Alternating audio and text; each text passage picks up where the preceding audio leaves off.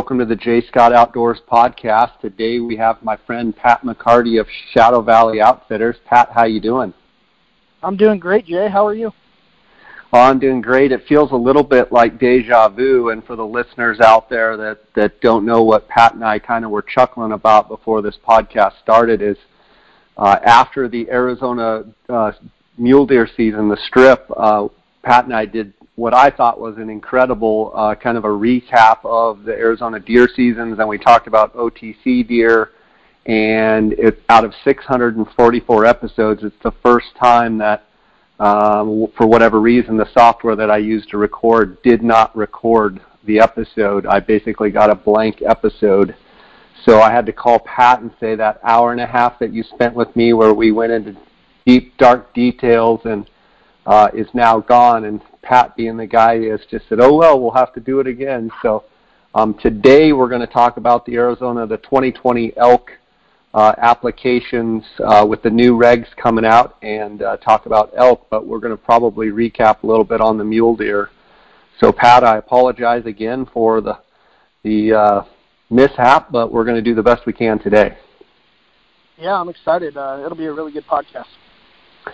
Sounds good. Um, Pat, for the listeners that don't know you, uh, why don't you give kind of a brief uh, history on uh, you and, and Bob Dykman as far as your partnership and the area of focus that you guys, a little bit of history, where you live, and all that. Okay. Um, so, yeah, um, I grew up in the Prescott area. Um, grew up here, uh, fortunate to be able to hunt and fish and spend – most of my time in northern Arizona and, and throughout the state, just hunting the various species and enjoying uh, all the outdoor activities that Arizona really has to offer.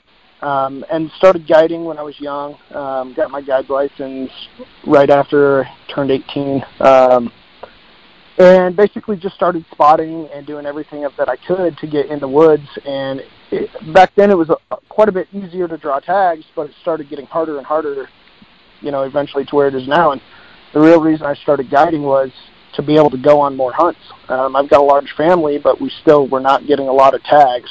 Um, so got my guide license and did everything, bag, borrow, steal, time from anybody to go and get in the woods. And eventually it just blossomed into, you know, it being something that I just truly enjoy to where I just want to be out there and, you know, at this point my favorite part of it is really just getting to, to spend the time with the people that come out and hunt with us um, and made some really some lifelong friendships and some partnerships that I'm just truly grateful for that you know hunting and fishing has given me the opportunity. Um, I'm a other than that my uh, my full time job for uh, off season is I'm a fireman. I'm a captain for the city of Prescott, um, and it's something I really enjoy. I enjoy uh, serving the public in that capacity and um, it also allows me the time I need to go out and do my hunting and fishing that uh, I really enjoy. Um, Bob Dykman and I started Shadow Valley Outfitters about almost five years ago now, um, and it was wasn't out of you know anything other than the fact that we just wanted to do it a little bit different. We wanted to do it on a smaller scale than what we had been doing, uh, working for some other outfits, and it was purely out of just wanting to really have a good time and do it just a little bit different in the sense that we just want to hunt, hunt, hunt, and not so much have to worry about all the other stuff that, that can sometimes, you know, add stress and add complication to the hunt. Um, so we did that. We've had a fantastic time, um, and then we've been, you know, I'm, I'm proud of what we've done. We've been successful, and then this last year we brought Ben Brochu uh, into Shadow Valley because that guy is a Coues deer fanatic, and uh, he was asking us to get hunts. You know, he'd love to do it, love to do it, and we just said, "Hey, man, we love what you do. You're a heck of a hunter. Come in and, and be part of this thing with us." And yeah, he did that, and we're really excited where that's going as well. So, you know, we're we're a smaller company. Um, we don't take a, a ton of hunters.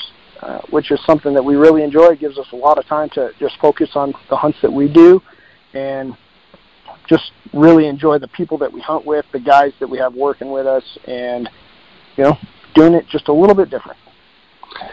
That's great. And you guys' success, you know, you have a proven track record you know, the podcast that uh, got lost uh, somewhere in cyberspace, um, we had talked about the success that you guys just had up on the Arizona Strip. Um, let's do a condensed version of that. Talk a little bit about um, the success you guys had this year out there on the Arizona Strip, and then want to talk a little bit about OTC deer, and then we're going to dive straight into the Arizona elk and antelope uh, regulations and what units to apply for. Yeah. Um, so the Arizona Strip for us last year, uh, two years ago, we had a, what we felt like was a very successful year. The year before that, we were successful as well.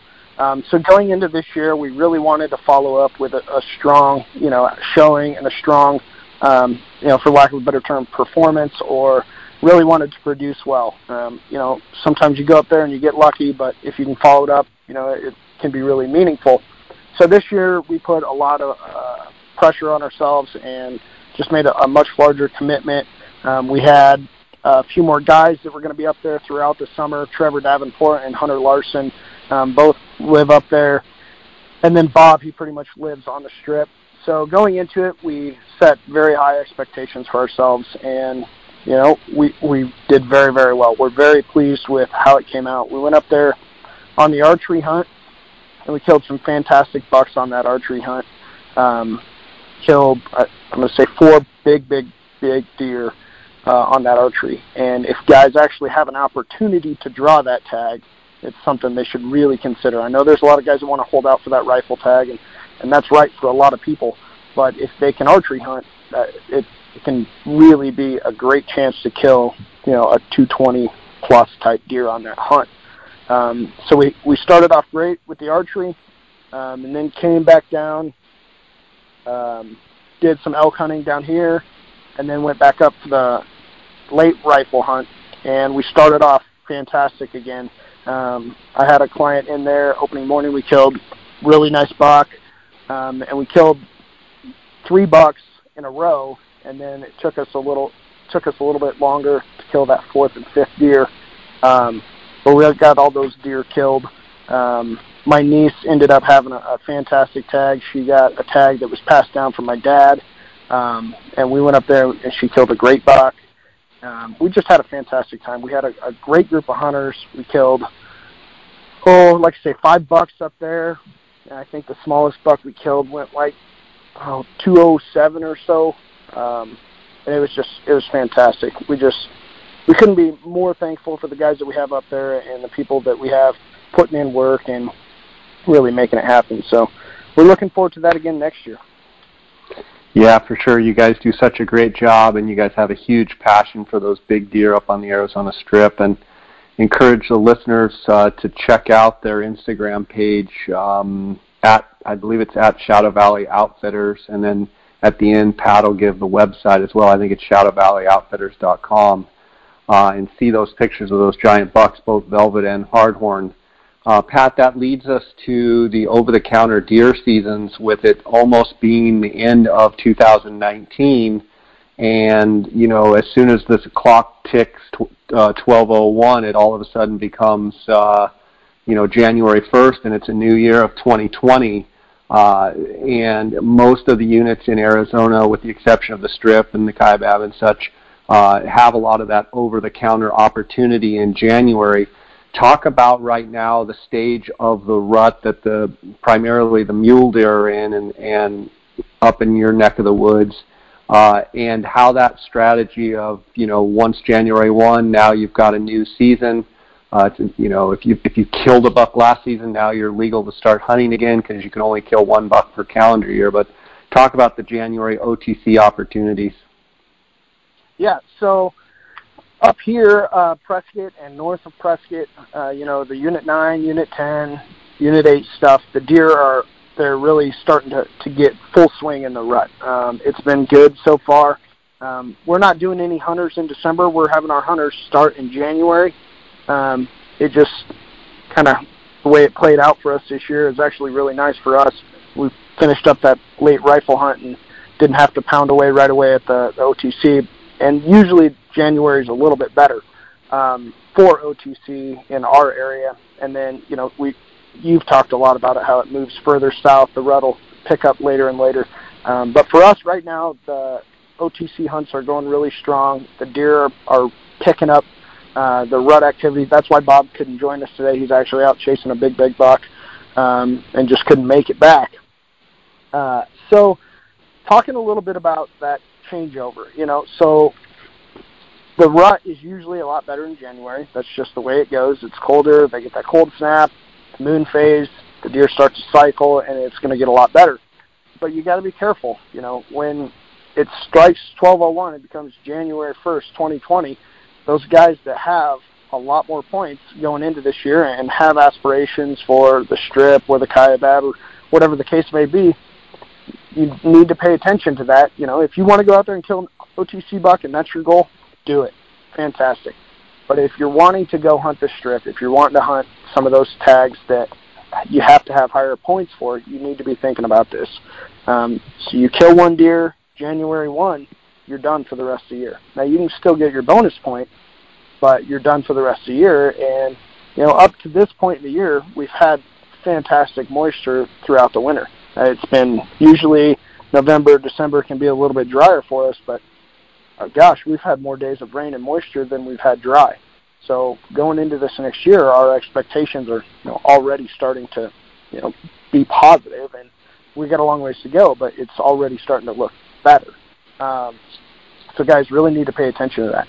That being said, you know, kind of like we talked, if you have the goal to go out and get an OTC deer with your bow, January is the time to do it. You get out there, you're gonna see deer. Get up, start glassing, and you're gonna run into bucks. Be patient. There's gonna be a lot of deer moving around. Pat, I get a lot of questions on my Instagram, and it, it seems everyone's searching for the OTC like there's a secret unit out there that nobody knows about, and all of a sudden there's going to be giant bucks behind every tree. And I try to explain to them that really across the state, in the month of January, if you can get out there in the prime time and spend some time out there, every unit is going to be about it at, at its best. In other words, you know, rutting deer everywhere you look. It doesn't mean they're around every tree, but when you, you know, if you can get up and see some country and you see some mule deer specifically, you're going to see rutting activity and you know what a better there's no better opportunity to witness mule deer than when they're rutting because they're a lot more visible they're out in the open they're um, chasing does and quite frankly you know they can get so dumb they just walk right in front of a vehicle chasing a doe and they don't even look up um, up there in the country that you live in, and then we'll talk a little bit about Ben Brochu down south, but you know, eights, nines, tens, 17, 18, 19s, like talk about just a broad spectrum of units that, you know, guys have opportunity to, to see deer in. Yeah, I mean, you can go 20A, 20B, 17B, 17A, like, and just work your way through the whole central Arizona, you know, nine, eight, ten, seven or sevens on draws now, but 19B, 19A, there's a ton of these units. Literally, just open up the regs, find out what unit is closest to you, and make sure it's open. It probably is. January is huge as far as like how many units are actually open, and just get out there. Um, we've talked so much about like being persistent in your plan. There's so many guys we get the same questions, Jay. Like, hey, where's where's a spot that I can go? To be honest with you, just get in the woods. Just go and get out, and you're gonna end up seeing deer. It might not be right away. You might not, you know, you might have to bounce around a little bit. And some of the podcasts we've talked about is talking about glassing and using, you know, some techniques, working ridges and whatnot. But the biggest thing is for people to just get out. You know, in Arizona, there's so much hunt pressure and there's so much opportunity for everyone to get out. The guys that are successful are the guys that are out there. Um, they just that's the key is being out there and being persistent. If you are seeing deer sign and you're seeing uh, deer in one area, maybe you just haven't seen the buck you want. Stay persistent, stay in that area. With this rut, you're going to be surprised at the deer that are in there that you don't see until the rut is in full swing, and you're going to be surprised with the bucks that you see that you won't see until the rut is in full swing. You talk about that rut being in full swing. Talk about kind of what stage we're at now when full swing rutting, when do you anticipate that? And then when is that period of time when you kind of expect things to start, you know, tapering off? Like as far so as give me actual like time timelines of dates for your country up there that you're kind of in. So like right now we're seeing like a lot of big bucks that are seem like they're checking on the does. So they're they're staged. They're waiting for these does to go into the rut. So like it could be tomorrow as far as when the rut really starts to slam up here. Um, so usually January one, the rut is like it's rocking and rolling around here. Uh, so this is 9, 8, 10, 19A, 19B, all that country up here, 20A, 20C, all of this stuff up here, it's going to be right around the first of the year is when the rut is in full swing. Right now, like I said, you're seeing a lot of deer, a lot of does, there's a lot of smaller bucks around, and then you're going to see bigger bucks in the area around them. And the bigger bucks are starting to look swole up. They're starting to kind of strut around. They're not really paying attention to their surroundings as much. They're just, a lot of times you'll see them moving through the trees with their heads down, just smelling smelling, trying to pick up a hot doe, trying to pick up a track of a hot doe. So we're watching that right now. And then, like I say, a flip of a switch. This storm that's rolling through right now, if it, we get like a, a super hard freeze, um, it's going to be really good. We've got a guide out right now with one of the late December tags, uh, rifle tags, and he texted me. He's, he just said, "Man, we're seeing a ton of deer." He's like, "We're just looking for the right deer. Seeing a ton of deer, just got to find the right one." And that's kind of where we're at um, as we go into the next two weeks, you know, till the mid part of December, it's going to get it's going to be awesome. Of so January. Of January. January. Yeah. If you have the opportunity to be out during that time, as far as like the central and northern Arizona times, it's you got to get out there. It's going to be really good. And then you're going to I mean there's going to be pockets of deer and there's going to be areas of deer that will continue in further into January. But usually by the end of the end of the OTC season, it's starting to slow down. Now, southern Arizona, like we've talked about, it will start later. So full swing of the rut may start, you know, a week, a week and a half later as far as in January. So 7th to 10th, somewhere in there. And then it's probably going to carry through the entire month. So for the rest of the season, you're going to be able to get out there and see bucks coming in, grabbing does all around the deer. There's going to be plenty of, of deer moving, a lot of deer activity. And then the other thing is this, there's going to be a lot of deer watering. They water more during the rut because they're active, they're chasing, they're moving. Now we've got a lot of moisture, but still they're going to be around those same areas. Um, so guys need to pay attention to that. We're still in Arizona, it's still arid. So if you're having a hard time maybe spotting stock, maybe you need to consider sitting over water for this, even if the rut is going in full swing. Awesome, Pat. Let's talk about. Let's dive into the uh, elk and antelope uh, regs. Um, before we actually do that, uh, give us a recap of the 2019 elk season from Shadow Valley Outfitters, from a, you know, an archery early early uh, rifle elk hunting and then into the late hunts. Um, how did you guys do in 19, and what did you see out there on the landscape?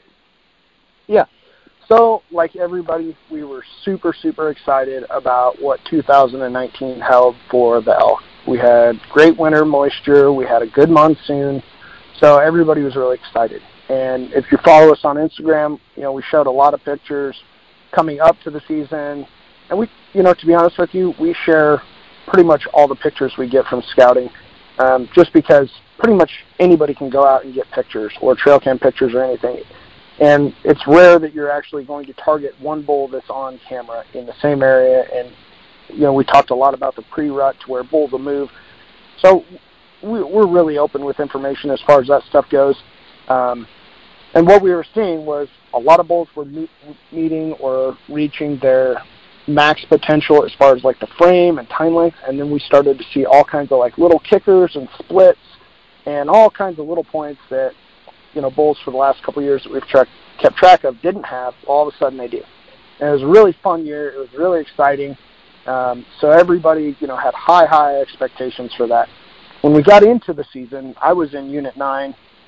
I, I usually am in Unit Nine for the early archery and whether it's muzzleloader or, or a rifle tag got in and you know like a week before the hunt it really really slowed down and there was weather that moved in and there was uh, uh, just a little bit of a change. You know, it was almost like that pre-rut. It kind of pre-rut, and then they got real quiet, and that persisted for a while.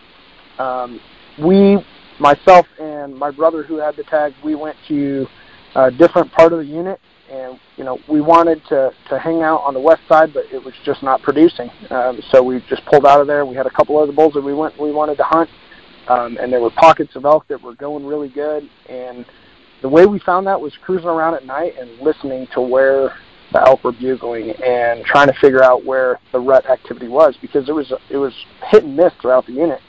Um, so we went in, we found some other elk, and my brother ended up killing a real real real big bull, um, and we killed that on day four. And then another kind of a storm rolled in, and it it really took the the wind out of the sails for a lot of hunters because there was huge expectations for a great rut on the archery, and it really wasn't. It, it really didn't produce that. Um, and we had other hunters in 6A. Those guys they killed a real nice six-point bull uh, on the third day of the hunt, which they're thankful, you know, to get in and get that bull killed because it got real tough there. Unit 8 got tough as well.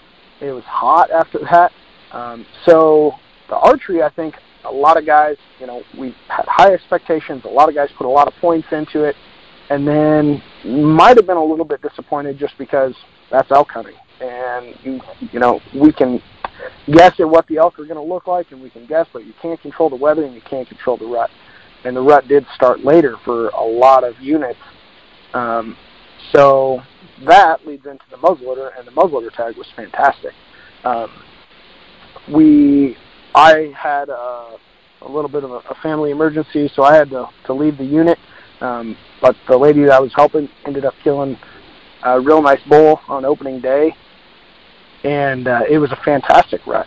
As far as it just started much later, and those archery hunters, archery hunters, they didn't really, you know, a lot of guys were disappointed because it didn't reach its full potential at that point. As far as antler growth, I mean, you know, in the last couple of years, you know, it's almost been a sense of, you know, are the are is our elk herd are they is are we finally seeing you know the decline in quality which we've all been talking about and then all of a sudden we have a wet winter and boom the antlers especially in unit 9 unit 10 were really really good it's always nice to see that where and it's a good reminder that when we do have a wet winter how our antler growth can be so good my question is, with what we've seen so far in moisture, what are your expectations of antler growth? Let's just say from here on out, if we just kind of went on average, what do you think it's going to be? I'm I'm really excited. Again, uh, if we maintain where we're at, if we're just kind of having an average year from here out, all the ponds and everything are full up there. Like there's water running all over the place. So any moisture that comes at this point it's just running through the creeks. It's just maintaining where we're at. And if we can do that, it's going to look really good. You know, then at that point we're just hoping for some monsoons so the bulls can finish out. Um, this year we saw a lot of bulls. Like when we went into this hunt in Unit 9, we went in and there was like four bulls that we were going to target. We're like, hey, if any of these bulls step out, we're going to kill. We ended up killing one of them, and he was just solid throughout. I mean, when he came in, my brother I wasn't right beside him, and my, my brother said, "Hey, dude, he was big. I don't know how big. I don't know what he was, but he was just big throughout." You know. And then we walk up, and I'm like, "Yeah, dude, this is a giant," you know. And he's super excited, but it's one of those things. The bulls just look great because we had moisture throughout the year. You know, they didn't just have big fronts. They didn't just have big back ends. They had mass. They had beam length. They had everything that you want to see if we can maintain where we're at this year, it looks to be another year that, hey, guys are going to really be excited for. We're going to have high expectations. And then we're just going in, you know, hoping to, to have a little bit of cooperation with the rut. One thing about this last year for, you know, not having a great rut for the archery guys is the late rifle hunters had opportunities at great bulls. Bulls that were unbroke, had good mass, they had good beams. So when we went into this late rifle hunt, it was all right, man, let's let's drop the hammer on a couple couple stud bulls, and we were able to do that by you know doing the things that Jay, you and I have talked about in the past is maintaining consistency in what your plan is.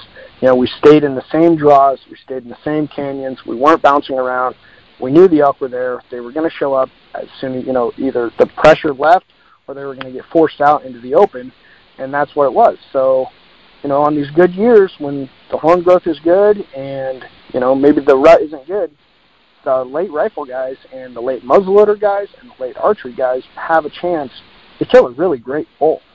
So, you know, you you just got to get the tagging. You got to get out there. What, whatever your choice is, go out there and and really have realistic expectations. What kind of changes are jumping out at you in some of the areas that you're looking at on the regs as far as tag allocations and you know timing of dates and, and whatnot? Um, I, I I really like what they're doing with Unit 10, uh, cutting the tag numbers back. I last year was a really really good year for Unit 10. There was a lot of big bulls in there. Um, I think if there would have been a little bit better rut, there would have been just, I mean, it would have been one of those years that we talk about forever. But I think that did play a little bit of havoc. But it seems like they're bringing the age class back up. So they've cut that back down to 100 tags, which is awesome. The only issue with that, and the only issue that could be with Unit 10 is access. There's all kinds of stuff and rumors of what's going to happen with the ranch, and you know that's for another conversation because you could spend two hours talking about that. But what they're doing as far as management and the elk herd in there, the age class is coming back up. I really, really like that. Uh, kind of maintaining where Unit 9 is. Uh, they did take some late rifle tags out of there this last year, which I think is going to help again because they kind of condense everybody into that couple huntable areas on that hunt. Unit 8 is staying the same. Looks like 7 West is going to be real close to the same. Um, 23, 1, Uh, I'm excited about where those units are. Uh, one, there's just there's so many elk over there. It's unreal. Guys can go over there and set a goal of you know a 350 class bull, and if they just hunt hard, they're going to see that, and they're going to have a chance to kill a really nice bull. Um, I like the fact that they dropped the tags in one on the archery hunt. They dropped it from 300 to 250. I think that was a good move. Oh, I do too. I mean, there's. I, I've always thought that that unit could be the best unit in the state just because it gets consistent moisture. And now with these burns, there's feed that is unbelievable over there.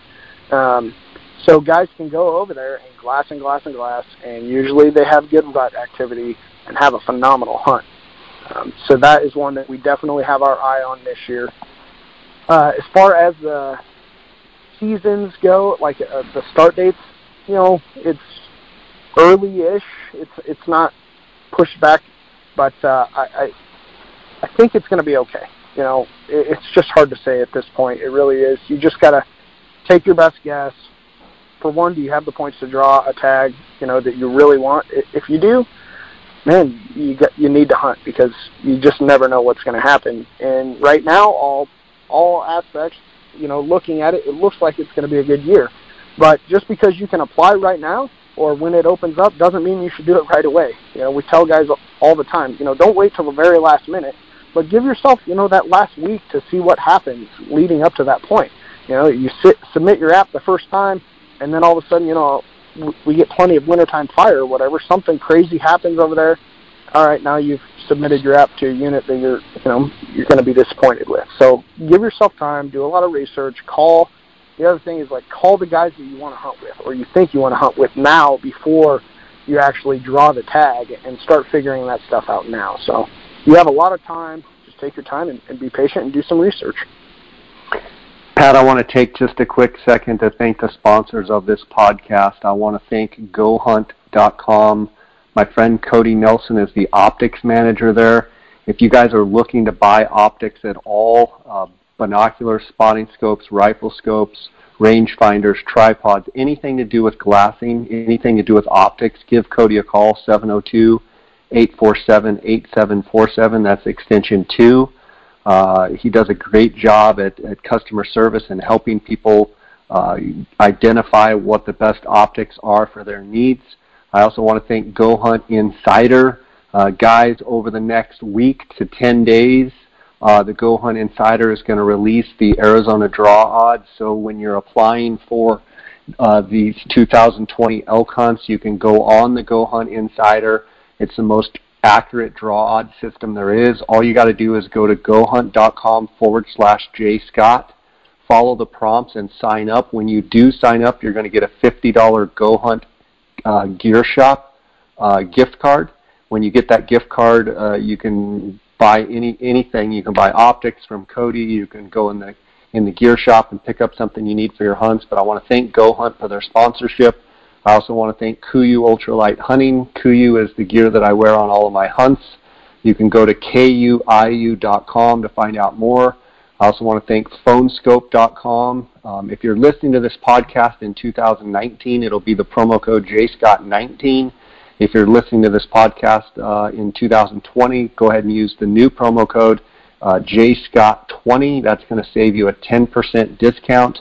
Uh, and then also onxmaps.com, if you use the JScott20 promo code, uh, you're going to get a 20% discount there at onxmaps.com. OnX is the app that I use uh, on my phone. Uh, it's an awesome app that you can use for aerial, for topo, for hybrid. You can use a breadcrumb feature which allows you to follow your path in and out. Uh, you can import and export from Google Earth. It's just an incredible app. Go to onxmaps.com, use the JScott20 uh, promo code, and save yourself 20%. Pat, specifically, uh, you know, year in and year out, you love to be in Unit 9. Would you say that Unit 9 is, you know, if, if you had to cho- choose, that's where you'd want to be every year? For me personally, yeah. Uh, I I just I've spent majority of the last I'm going to say like 10 years in there, you know, in one capacity or another. That's what I prefer to do. That's where I prefer to guide.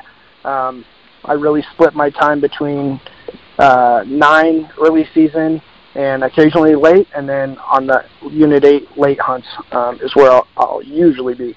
Um, I prefer it. I, I, it's just you know everybody has their their kind of spot, and Unit 9 just happens to be mine.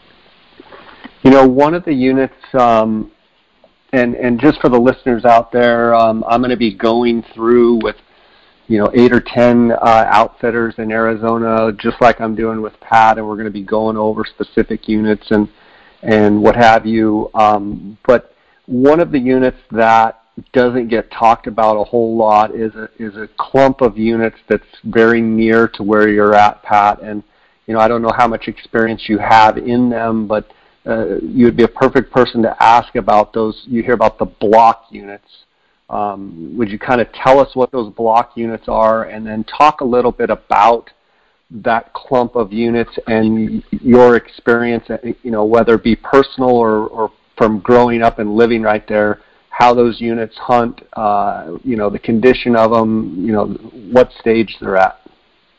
Yeah, so the block units are a group of units that are what they call limited opportunity, and that's what they, they truly are. They have a high number of tags and a low density of elk. Um, there's a few places in those units where elk hunting can be phenomenal. Unfortunately, a lot of those places are locked up ranches, like uh, the Double O Ranch and uh, some of the the northern ranches, the Anvil Rock, and stuff like that. There's good elk hunting on there if you can get access, and access is, is few and far between. For the rest of those units, you really have to be careful. If you if you just want the opportunity to go out and get in the woods and go hunt and have a tag in your pocket, then this might be a really good option for you. If you have few points and you just want to get out, you want like an any elk tag, something along those lines, then yeah, fantastic. Go out, you'll you'll knock your socks off, set your expectations to be hoping to find an elk, and go out and have a great time. Um, if you have a lot of time to go out and do scouting, then you can dig up a good bull. And you know, when I say good bull, I mean 330 type bull. There can be bigger bulls. There are bigger bulls that are killed out there every year, but usually the guys that kill those bulls put in a ton of time. Um, I don't really recommend people that have a lot of points, and when I mean a lot, I'm talking like anything over seven points to put in for those. You know, non-resident, I, I recommend that you don't put in for that tag because more likely than not, unless you're hunting with someone that really knows their stuff in those units, you're going to be disappointed. Um, and I would much rather see you wait a few more years to draw a tag, and whether you hunt with us or you hunt with somebody else, that's you know neither here nor there. I want to see you enjoy your hunt and have a good hunt. If you're putting in for that hunt, you need to have reasonable expectations, and a lot of times that is to try to find a six-point bull uh, at all. Um, they're tough. They are exactly what they say they are. They are a limited opportunity. Um, but if you have the time, and you can put in a lot of work to locate good numbers of elk, or you either have the time or to go and volunteer at ranches or the cash to get on them, it can be disappointing. Um, and that's just it is what it is. You know, there's guys that go out there and they're successful, uh, and they have success year after year, but usually they put a ton of time in there. Pat, we've got a series of questions from listeners out there. I want to go over some of them and you and I answer them. Um, you think there will be more holdover elk from last year and that the winter storm during the late hunt hampered some people's success? I I absolutely think that the winter storm hampered a lot of people's success. Um, for us, we were able to be successful because we were out there. You know, we were pounding the same spots that we normally would. We saw a great number less of less people than we have in the last few years in Unit 8 where we were at. We were in Unit 8, 7, and we were in 5. And, you know, like in in the 5s, they closed half that unit. they just closed it and didn't open it up till I think like Monday or Tuesday. So the whole opening unit, or opening weekend, people couldn't get in and if they had trailers in there, they had to go in and get them out.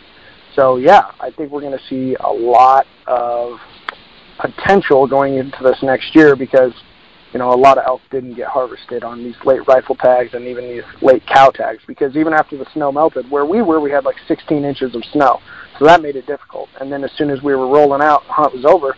There's just mud like you wouldn't believe. So a lot of people couldn't get into where they were going, and a lot of people just said, "Hey, I'm not going to deal with this. I'm not even going."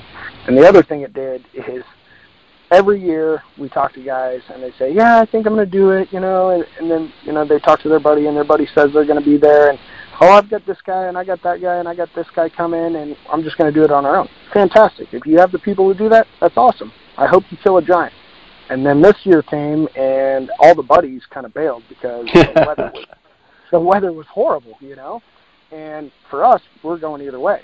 Um, so we had a successful year. We saw a lot less people, and I think that yeah, we, I don't know if it's going to be noticeable to the average hunter. I don't know if it'll be noticeable to us at all. But there were less elk killed, I would imagine, than previous years just because of the weather. Yeah, and and don't you even think that even though the antler growth was great, the dry monsoon, the archery I haven't looked at the archery success numbers, but I mean, I've got to think there were some guys that did not fill because the rutting was not as intense, and you might even get some holdover bulls from that as well. Oh yeah, I agree 100%. There was a I I talked to a ton of people in Unit Nine. You know, we we killed on the first Monday, and guys were like, "Oh my goodness, man! I gosh, I wish I would have killed that bull that I saw on Sunday because now I can't even see a decent bull." Um, so yeah, the the lack of rut um, going in, and then you know there's really not that many rifle or muzzleloader early tags, so those guys had a phenomenal hunt. But then the storms on the late rifle hunt and uh, muzzleloader later tags, you know, there was guys that still had success, but from what from all accounts, you know, we were all on the strip, but from all accounts, that hunt wasn't that great either. So yeah, I think that there could be uh, the chance for those those bulls that are right on the edge, you know, to really be really really impressive next year because they, they didn't get harvested this year. One question uh, is talking about uh, 5B North. The season date for the archery got bumped back a week, even though there's not the early rifle hunt is in 5B South in front of the archery hunt, but they, they went ahead and bumped the archery hunt dates in 5B North back to starting on September 18th. The question here says, what do you think of the September 18th start date for bugling and activity in 5B North? How do you think that hunt will be? I would say that I wish they did that across the state. Um, I would expect that to be a great thing for that hunt and those archers. Um, just having that extra week, kind of like we talked about with this this last year, you know, one week later, all the muzzleloader guys and the rifle guys had a phenomenal hunt. If they could have pushed these archery hunters back one week, you know, like we usually think it would be, the second week of the archery hunt would be great. So yeah, if if you like 5B, um, that is a, a phenomenal choice. Question here: uh, drought situation? Question mark. Your thoughts on statewide drought? Well, I'm currently parked in a giant mud puddle. Uh, so there's really not much drought from what I, I've seen. Uh, I think we, as far as you know, uh, overall state moisture levels, we're looking about as good as we possibly can for the last you know 10 years or so. We had a great winter last year, okay monsoon. Uh, we've had a good winter so far.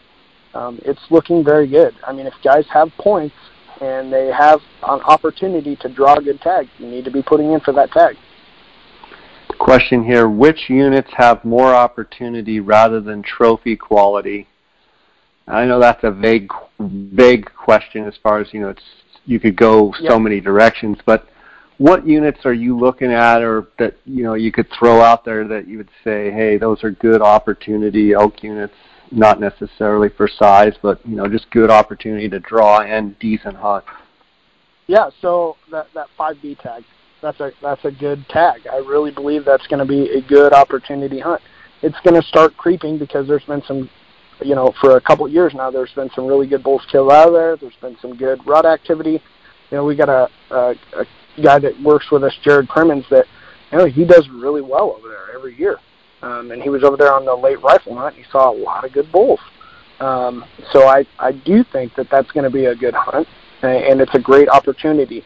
Um, we were we had T.J. Andrews guide for us in 6A um, on the early archery hunt. They killed a really nice six-point bull opening weekend.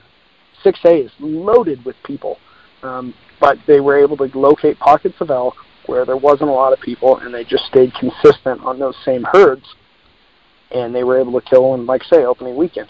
That's a great chance for someone to get out, get a tag, and go hunting.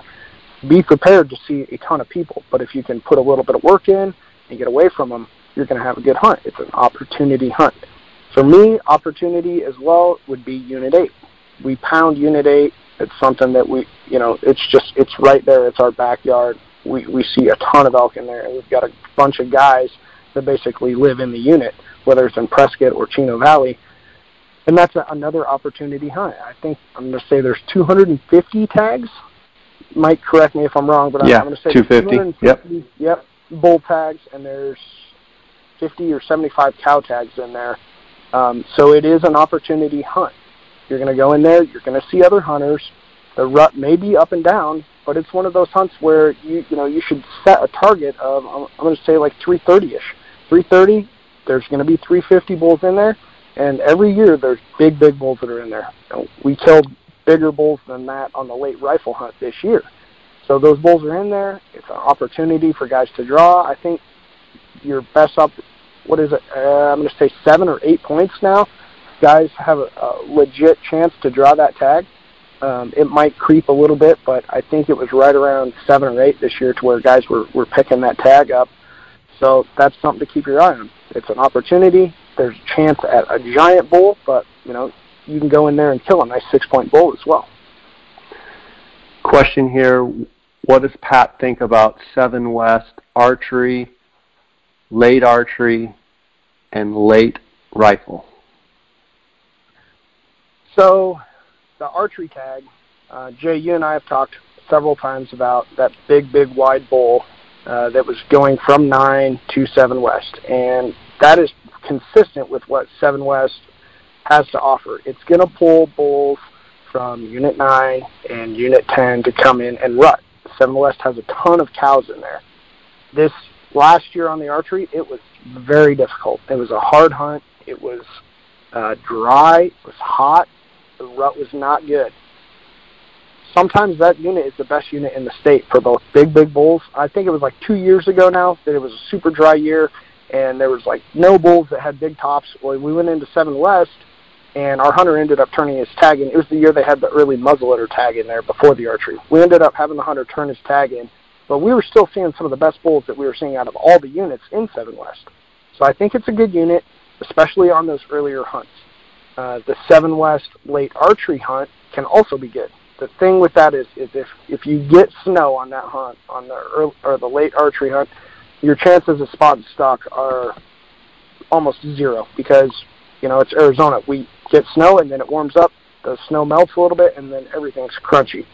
So it's just it can be difficult. But if it's dry, sitting water and spot and stock glassing the north sides of all those little knobs and volcanic knobs that are in Seven West. I mean, think of it as a flat canvas with you know a hundred little knobs that come up. Get on the north side of them and look back into the shade, and you're going to find both. The Seven West late archery can be really good. The Seven West late rifle, on the other hand, I think is one of the tougher units to hunt late rifle because those same knobs where those bulls are out on the late archery, well now you have, you know, 300 or 350 late rifle hunters all looking at that same spot. The bulls are high, it's tough, there's a ton of pressure. We killed a really nice bull on the late rifle hunt in there, but we were one of few people that actually made it in there and we ended up killing it. I think we didn't hunt that unit the first two days of the hunt because access was horrible, and we just didn't want to risk getting stuck. So the hunter uh, and his wife came down. She had a Unit 8 tag. We hunted her the first two days in Unit 8. She killed, and then they went and hunted in 7 West for him, and they ended up killing a really nice bull. But there was like no tracks of people getting in. There were people stuck all over the place. So that hunt is tough. I mean, the late rifle hunt in there is tough. If guys have a decent amount of points and they're looking for a better unit, I would recommend you know Unit 10, 9, 8, 6A, all those places where you have more of canyons versus just knobs and, and hillsides to glass because everybody can see those. So that's thoughts on 7 West. Question here, what unit is best for late muzzleloader with 300 inch plus bulls? I think you've got two options. I really like Unit 10. I like that Unit 10 hunt, and then the 6A hunt. Um, both of those, you have to hunt those like you do a light rifle tag, though. Uh, you have to work the north sides of the knobs. You have to be willing to, you know, get down and spend the entire day working canyons and draws. You know, maybe glassing with tens or eights in tight country, trying to locate bulls. Uh, you you just got to be able to put the work in. It's funny. Every year, I'll talk to guys that they'll say, "Man, I was out there two weeks before the hunt, and the bulls were still bugling, and I was seeing big bulls with the hunt, uh, cows." And then the hunt came around, and man, they just want with the cows. Well, yeah, it's November. Those bulls want the seclusion. They're going to move off. They're to. You can't count on big bulls being with the cows at that point. You have to find those areas of solitude that those big bulls are going to go. They got food, they got water, and they're just going to hang out there. Um, and that's the guys that have success on that, the guys that do that. So I think the 6A, and I really like the Unit 10 hunt. If you got the points to draw those, and guys want a 300 inch bull, those are fantastic hunts to do that. I actually applied for the Unit 10 tag uh, like three or four years ago and ended up killing a, uh, like a 340, 350 bull on that hunt. And that's you know that's what the expectation was. We found a bigger bull, but a big that bull walked out and said, "Hey, I'm going to kill that bull because that's what I would tell anybody else to do." Got a question here, and it brings up the antelope that we haven't talked about yet. Um, there's actually several questions here. Uh, let's see. I've got 23 points for antelope. Where should I apply? Say resident or non-resident? Nope. Oh, that's tough. So, so, so go through some of your antelope units. So for antelope, I, guys really have to pay attention to how many tags are available. So I talk to guys every year, and they're like, "You guide the 19s, right?" I'm like, "Yep, I do 19s, 8, 10, 7, and, and 5B." and they say, well, I want to hunt the 19s. I'm like, okay, are you resident or non? Well, non-resident, but I got 26 points. Well, you're not going to drop because there's not enough tags. There, all those tags are going to go to residents. And by the time the rifle tag comes around to where there may be one or two res- or non-resident tags, the big bucks are dead.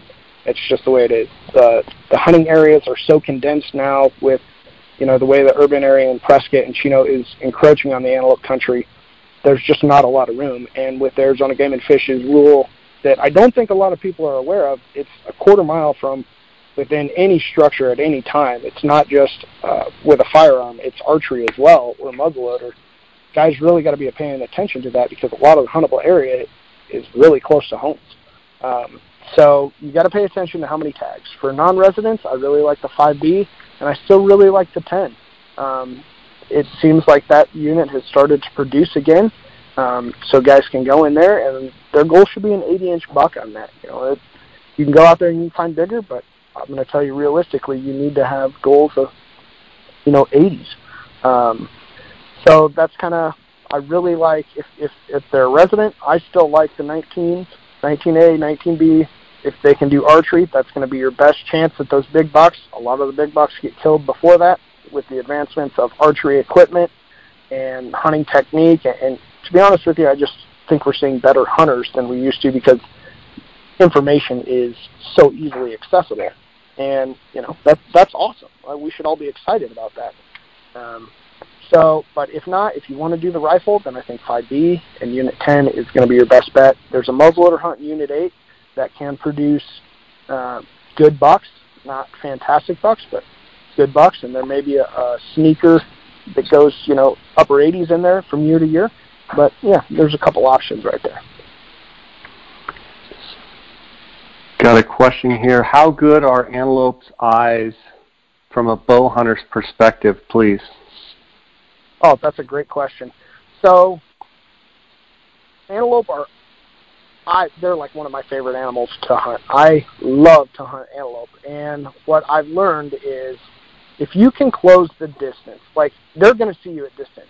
They are used to seeing their predators and their things that are preying on them at distance, right? They're gonna they have great eyes, they're keen on movement, um, and they're used to seeing stuff just because where they live, they're used to seeing stuff a ways out before it ever gets close to them. What what I have learned, um, I, I think my first archery antelope tag was like '96, and I've pretty much been consistent on having archery antelope tags or hunters ever since then. And what I've seen is if you can close the gap without them seeing you to about 100 to 150 yards, then curiosity kills the cat with those suckers. Um, they'll get curious. They want to know what you are. If they're rutting, they can be really harvestable, and you don't just have to sit water. Uh, you'll talk about guys that, that flag um, antelope bucks during the archery or decoy. I love to decoy bucks during the archery. Now, decoying is not legal during the firearm seasons, whether it's uh, muzzleloader or rifle. So guys got to be aware of that because I'll still see guys out there, and it's just because they don't know. Um, but be aware of that. But they get super curious. One strategy that I've used the last, I don't know, I'm going to say like 10 years is if the bucks start chasing each other or they start chasing does, and you'll see them do this consistently to where they'll take one doe and they'll run her. And you, you know, you can watch them run for a mile to a quarter of a mile, you know, somewhere in there. They'll run off they'll leave another herd of does. They'll just up and leave them. They'll take that hot doe. If you can at that point run to where those other does were and scare them off and get in that area, those other bucks will almost always come back to where they left the other does to try to find them. And we've killed three bucks in the last two years doing exactly that.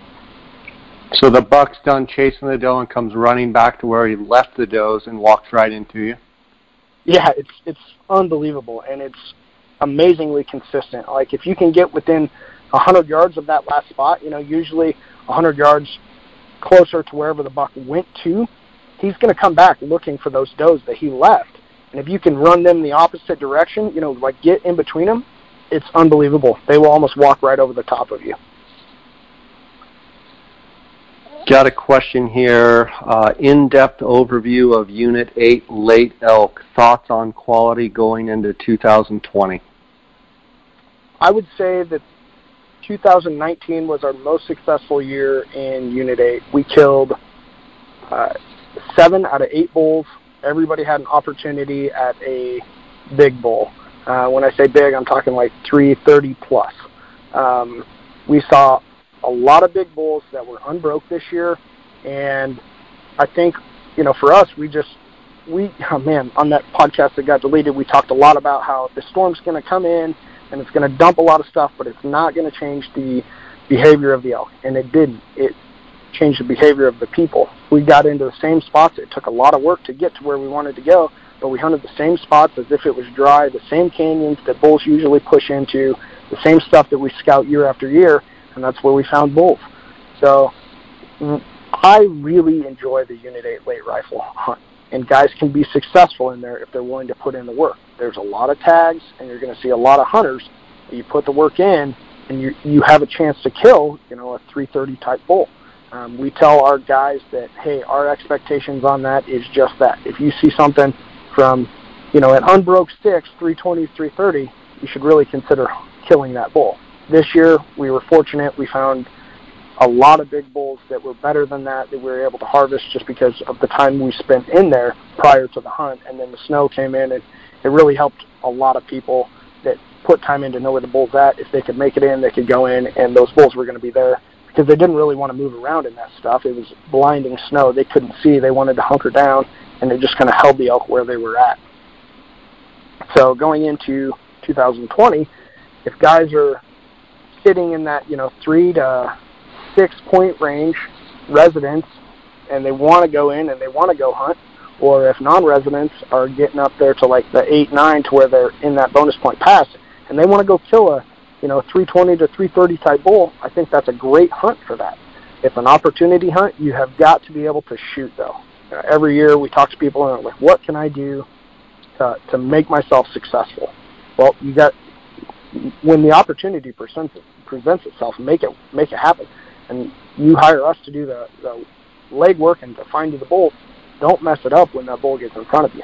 Um, so put the work in, and if guys want, you know, that that caliber bull, I think that's a great hunt for that. I really do. It's one of our Next. favorite rifle hunts.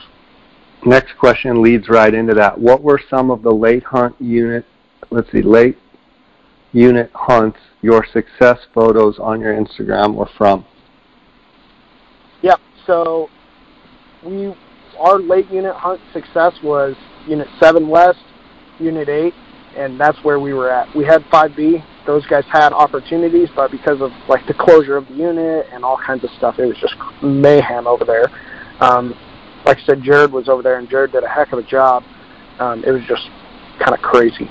But yeah, our Instagram photos out of Unit 8 and Unit 7 West, we pretty much put where we kill every bull on any photo if guys have questions about where we kill them, just you know either text us, call us, direct message us. We'll we'll share information. If you just want to talk hunting, we're happy to do that. Um, so yeah, that's kind of we're looking forward to Unit 8 again. We're looking forward to Unit 9, Unit 10, and like the Bro Shoe guys, they pound Unit 23. We're really looking forward to and, and hopeful to have hunters in, in 23 for the late hunts this next year.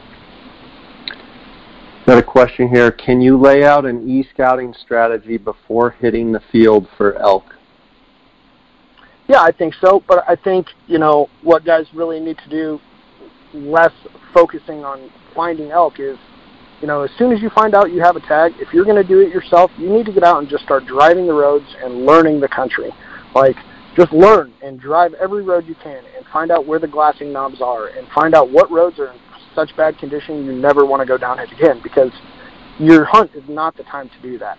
Your hunt is the time to go to those spots that you've already learned, go and do that. And you can do that through onX Maps, you can do that through Google Earth, you can do that through Flatline. There's a tons of resources out there that you can go and you can put a strategy together to where you're going to cover this unit before your hunt gets there. And then, you know, I always tell guys that the most critical scouting as far as finding elk is the two weeks prior to the hunt. So don't waste your time or vacation time from work all summer long going up and spotting and, and finding a velvet bull that's you know in one hidden little pocket because more often than, not that bull is not going to be there. What you need to do is spend time finding where those cows are at, and then the last two weeks of that hunt, if you have an early hunt, find out what moves in around those cows. If you have a late hunt, find out where that feed, water, and seclusion is going to be for those big bulls. And then the last two weeks, the two weekends prior, get up there and glass those areas and find out where those bulls are at.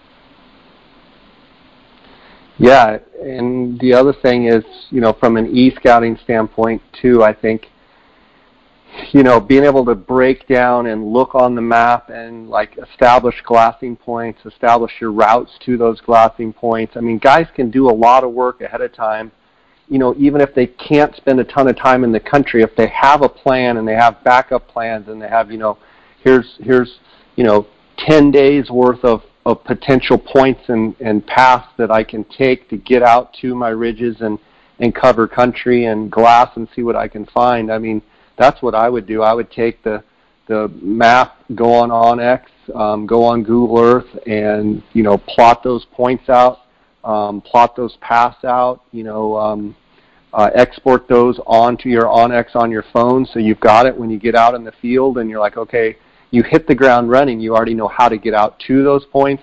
I mean, because let's face it, Pat, a lot of these guys they don't have t- time to scout, but they do have some time in the evenings to get on their computer and do a lot of work ahead of time. I mean, I I truly feel like you could have a pretty dang good hunt if you'd never even step foot in the unit, but you spend a lot of time on Google Earth and onX Maps and have a plan put together to put you in a position of, you know, optical advantage and visual where you you know you know you know you can hike out in the dark to this point on your onX maps and get to the point it gets light you've already done the work knowing that yeah I can see off this point and you know but the guys that don't do any of that and they're trying to just drive along and, and go, is that point any good?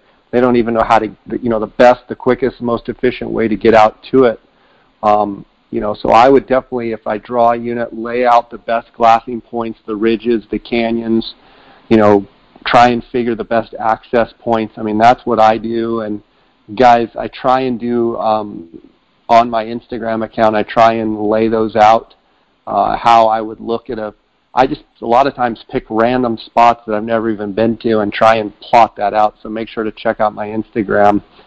Um, Pat, you spent a good time here with us today. Um, I'm anxious to um, get this podcast uploaded, and I appreciate always having you know having you on the podcast. I want to give you a chance if you have any you know final thoughts or concluding thoughts uh, and then tell the listeners how they can uh, reach out to you.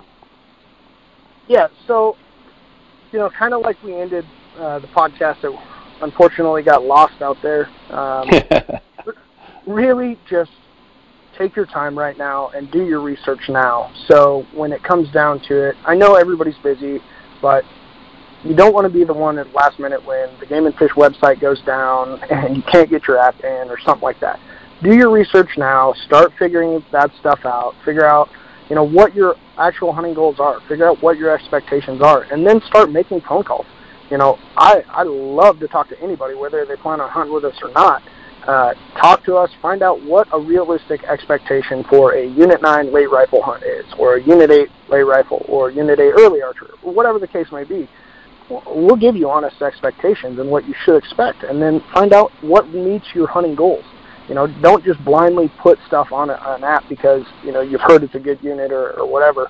Um, and then start doing all your research now. And then if you are planning on hunting with us or another outfitter, do your research now because you don't want to be the one that is calling around with you know a month left in the hunt trying to find somebody because you didn't have the time or you didn't have whatever the case may be to make it happen on your own.